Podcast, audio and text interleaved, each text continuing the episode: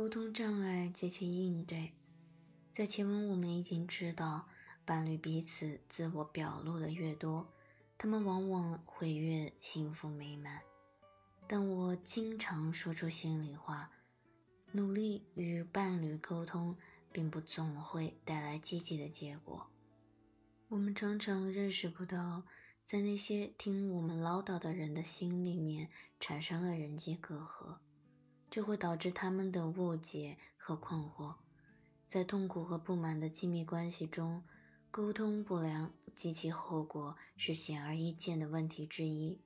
不幸福的伴侣之间的言语沟通，一般只会延续他们的不满，使关系变得更糟。沟通不良，的确，通过仔细比较幸福伴侣和不幸福伴侣的沟通行为，我们能获得有价值的、深刻的见解。与他人交谈时应避免的沟通不良行为。华盛顿大学的研究者们对此研究了三十多年，观察到几种重要的沟通模式。首先，不幸福的伴侣在表述意图上表现得很糟糕。如果他们抱怨某事，很少能准确到位；相反，他们倾向于数怨并述，即同时谈及几个问题。这通常使他们最为关注的事情掩埋在同时责难的许多沮丧事件之中。例如，如果因为伴侣使还录像店的影碟被罚款而感到恼怒，他们可能会说：“不只是因为你粗心，都是因为你和那帮狐朋狗友瞎玩，对家里的事情从来不上心，因而他们的谈话经常被偏离主题。”从一个问题转到另一个问题，以致谈话从来不在一个问题上持续足够长的时间。我说的你从来不去做，你和你母亲一样顽固，你老是站在他那边，在一长串关心的问题上扯来扯去，结果一个都不能解决好。其次，不幸福的伴侣在彼此倾听方面也表现得很糟糕。他们很少有耐心仔细思索伴侣所说的话，反而仓促地得出结论，常常假设最糟糕的情形，并根据自己揣测的伴侣意图突然改变做法。其表现之一就是读心术，即人们想当然地认为无需询问就能理解伴侣的思想、情感和观点。所有亲密的伴侣都会表现出某种程度的读心，但苦恼的伴侣却以挑剔和恶意的方式来读心。中性或积极的动机往往被他们解读为存心不良。你这么说就是要惹我生气，是因为昨天的事向我报复。不幸福的伴侣比幸福的伴侣更多的以消极方式打断对方的谈话。打断谈话并不都会引起人的反感。为了表示赞同或者要求解释而打断伴侣，沟通实际上仍能愉快而有效地进行。但如果打断谈话是为了表示反对意见或转换话题，就可能显得不够尊重或欣赏伴侣。苦恼的伴侣总是能在对方所说的任何事情上都找出纰漏或不可行性。这样，他们的倾听能力总是很差，总是使用的是“不过”句式。他不断地传达出对伴侣观点的批评。是的，我们可以试一试，不过这并不可行，因为不幸福的伴侣还会进行反向抱怨，避开对方关注的问题，只用自己的抱怨来应对伴侣的抱怨，而不是对伴侣所说的话表示关注。我讨厌你把盘碟堆在洗涤池里不洗。哼，我讨厌你把衣服随便扔在地板上。最后，不幸福的伴侣在交谈时常常表现出消极情感，他们常常对伴侣的抱怨以讽刺、挖苦、贬低和鄙视伴侣的人格。这不仅于事无补，反而使问题变得更加严重。这类有破坏性的交往通常以批评开场，攻击伴侣的人格和品德，而不是针对引起抱怨的具体行为。比如不去讨论某个特定的令人懊恼的事件。你把用过的湿毛巾丢在地板上，这让我很生气。而是全面指责对方的性格缺陷，这样的批评只能使伴侣交往的矛盾更加激化。你就是烂人一个。不良沟通还包括经常以侮辱、嘲笑或者充满敌意的幽默等形式表现的蔑视。伴侣对这类攻击通常的反应是防卫，伴侣通常会寻找借口或拒绝反向抱怨，激烈的发起反攻，以保护自己免受不合理攻击的伤害，而不会认为这种话糙理不糙的抱怨合情合理。接下来，伴侣可能会出现拒绝回答问题或者拒绝合作的石墙。面对乱糟糟的情境，退守到石头般冷漠的沉默中，人们或许会认为不再争辩会改善当前的情形，但伴侣没有反应更令人生气。石墙一般传达出的是反对、冷冰冰的距离、沾沾自喜，而不是对伴侣抱怨的适度认可和关注。最终可能会出现毁灭性的交战状态。伴侣一方会咄咄逼人的完全拒绝另一方，那又怎样？你到底想干什么？当沟通令人厌烦的倒退到这种争执状态，亲密关系的前景就堪忧了。伴侣间暴躁、敌意的沟通可以预测之后的不满和苦恼。事实上，研究者只要观看婚姻冲突录像的开头三分钟。就能以高达百分之八十三的正确率预测哪对夫妻会在六年后离婚。婚姻注定失败的夫妻，比起那些长相厮守的夫妻，明显的表现出更多的蔑视、防卫和交战状态。而在长相厮守的夫妻中，沟通良好的夫妻，比起经常发生误解的夫妻更加幸福美满。当然。挑战在于要避免这些问题并不容易。如果我们感到愤怒、憎恨或焦虑，或许会发现自己正在进行反向抱怨、疏远病诉或者其他诸如此类的行为。如何避免这些沟通陷阱呢？这要根据情境而定。我们或许需要表达更为清楚、不太有火药味的信息。更好的倾听，保持冷静和礼貌，有时这三条都需要做好。精确表述，那些批评伴侣人格和品德的抱怨会贬低伴侣，往往是小题大做，把小问题看成严重不容易解决的难题。想想我们对伴侣的那些苛刻的抱怨，无怪乎他们有时会采取防卫行为。尽可能清楚明白、详细具体的指出惹怒我们的特定行为，伴侣间的沟通就会变得更为明智准确。这种方法就是行为描述，这样不仅能告诉伴侣自己的想法，还能把谈话重点集中在可处理的单独的某个行为上，而行为比人格更容易改变。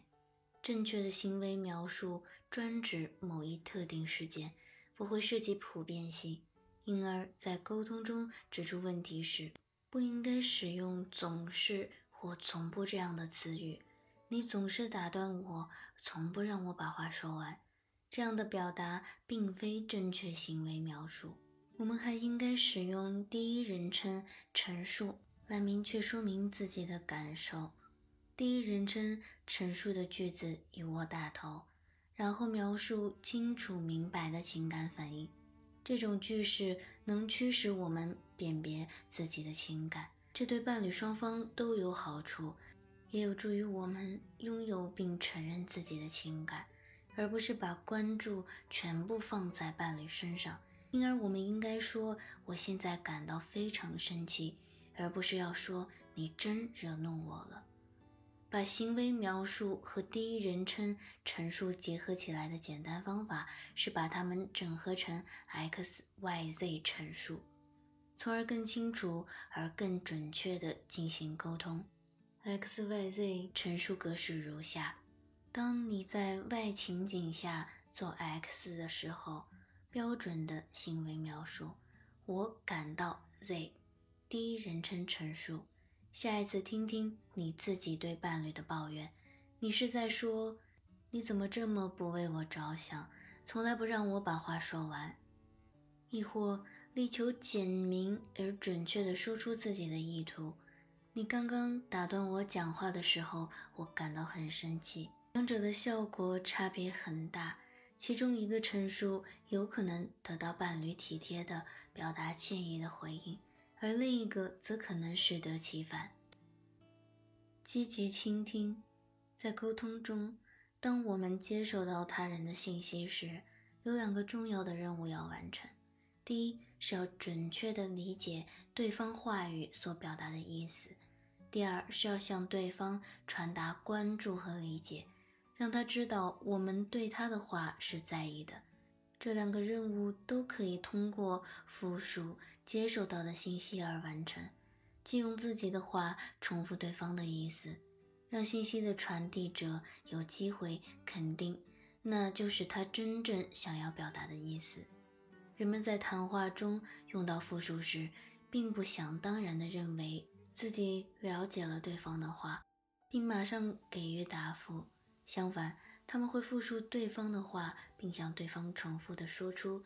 从而花些时间来检查自己的理解是否正确，这看起来会使沟通不太流畅，但它确实是避免争吵和冲突的非常好的方法。不这样做就容易引起误解和错误。无论谈话在什么时候开始变得过激，复述都可以使之免于失控。看看下面的对话错在哪里。妻子说。我感到很高兴，婆婆决定下周不来我们家住了。丈夫说：“我妈怎么了？你总是拿她说事，你真是个忘恩负义的贱人。”也许丈夫在冒火之前做一点复述就能缓和关系。妻子说：“我感到很高兴，婆婆决定下周不来我们家住了。”丈夫说：“你是说你不喜欢她来咱们家吗？”妻子说：“不，我一直欢迎婆婆来我们家，只是我的课程论文要交了，下周我没多少时间待在家里。”丈夫说：“哦。”另一个有价值的倾听技巧是知觉检验，它与读心术恰恰相反。在进行知觉检验时，人们要求伴侣阐述自己说过的话，澄清某些说辞。从而能评价自己对伴侣的感受所做的推断是否准确，这表达了自己的专注和兴趣，也鼓励了伴侣更加开放。你好像对我说的话感到很不安，对吗？人们在谈话中能够复述和检验自己的知觉，积极主动地努力理解自己的伴侣。这种关心和体贴往往能得到伴侣极大的赏识。根据人际亲密过程模型，这些人具有应答性，这非常有益于人际关系。这种积极倾听有助于缓解任何人际关系都不可避免的困境。的确，比起那些仅仅想当然地认为自己理解伴侣话语的人，能经常运用这类沟通技巧的伴侣，一般有着更幸福的婚姻。守礼而镇定。不过，如果我们在谈话时经常大发脾气或充满敌意，即使信息的传递和接收都非常准确，也可能没有多少裨益。如果我们遭遇他人的蔑视和敌视，心态就很难保持平和和放松。嘲弄和鄙夷伴侣的人，反过来也会受到伴侣暴躁、愤怒的对待。的确，不美满的配偶与美满的配偶相比，更经常地陷入负面情感相互作用的沟通困境中。彼此蔑视对方，根本不把对方说的任何话当回事。幸福的伴侣偶尔也有这样的行为，大多数的亲密关系中都可能会发生尖酸刻薄的蔑视，但是他们比起不幸福的伴侣，能更快地摆脱这些恶性循环。实际上，在争吵不断升级之初就进行化解是非常有益的。但却不太容易做到。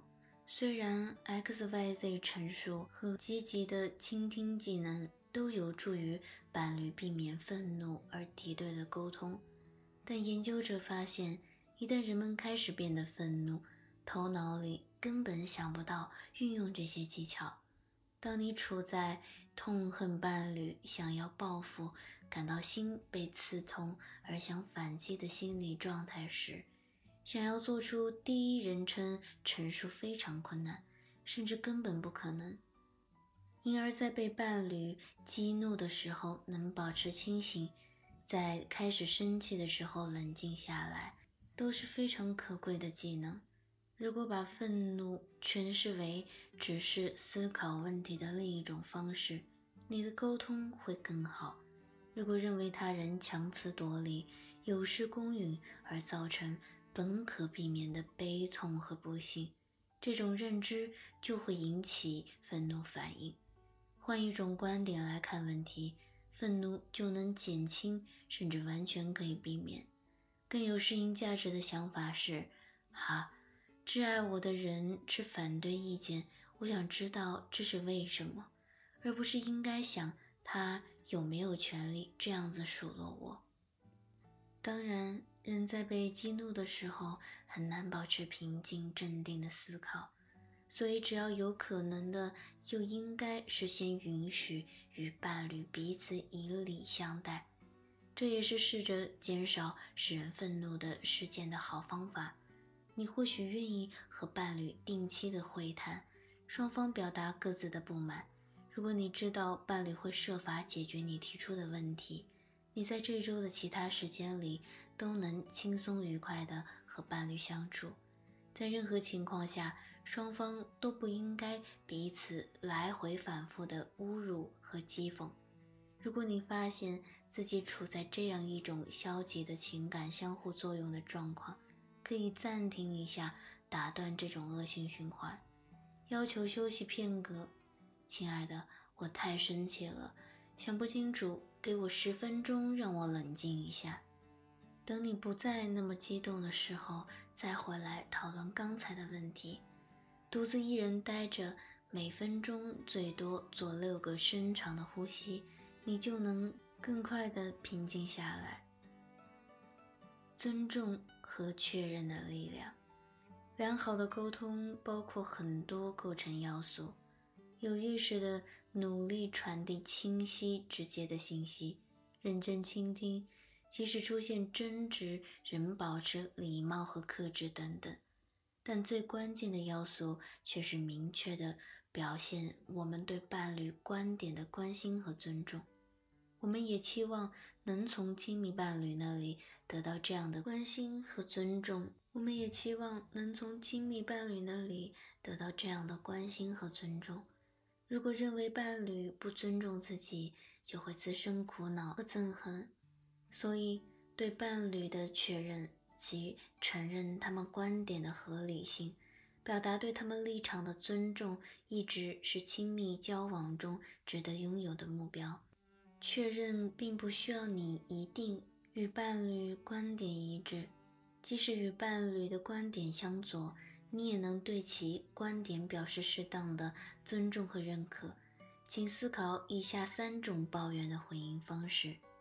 巴尼说：“我讨厌你这样做。”反向抱怨，贝蒂说：“我讨厌你和汤姆喝醉酒。”赞同，贝蒂说：“好吧，你说的对，我不会那样做了。”认可，贝蒂说：“是的，我明白你的感受，你说的话有道理，但我也希望你能理解我的感受。”只有最后一个回应，既承认了巴尼观点的合理性。又表达了贝蒂自己的情感，从而能开启坦诚而平等的对话。即使我们与伴侣持有不同的意见，也不需要虚假或谦卑地屈从伴侣的意见。的确，对伴侣的确认常使意见不合变得更能让人容忍。我们这里提到的所有沟通的技能，可以构筑起反应灵敏、充满关心和关注氛围的沟通环境，从而减少伴侣争执的强度和不利影响。通过练习这些技能，并保证即使出现困难，彼此也要保持礼貌和尊重，你甚至能让陷入绝境的亲密关系起死回生。请你思考。吉米很爱狩猎的季节，他喜欢在黎明前的寒夜中蹲坐在捕兽夹旁边，全身冷得发抖，嘴里嘬着咖啡，等候天亮，看看会逮到什么野兽。但他的妻子朱迪却常常害怕狩猎季节的到来，因为吉米一去就是连续几个周末，每次回家时不是因为空手而归，牢骚满腹。就是带回一大堆瘦肉要他处理，这可是个本不该有的辛苦活。往返的汽油费、狩猎费和租金也是笔很大的开支，这样他们就没有钱去湖边享受他最喜欢的周末了。所以在狩猎季节第一天的凌晨四点半，当朱迪递给吉米一暖瓶热咖啡，并送他到门口时，朱迪真的感到非常的忧郁而孤独。他看着吉米强颜欢笑，但他的微笑很僵硬，表情也很低落，以伤感的语气说道：“周末愉快，亲爱的。”吉米愉快地回答道：“好的，谢谢，甜心。星期日晚上见。”然后就上路了。你认为吉米和朱迪的未来怎样？为什么？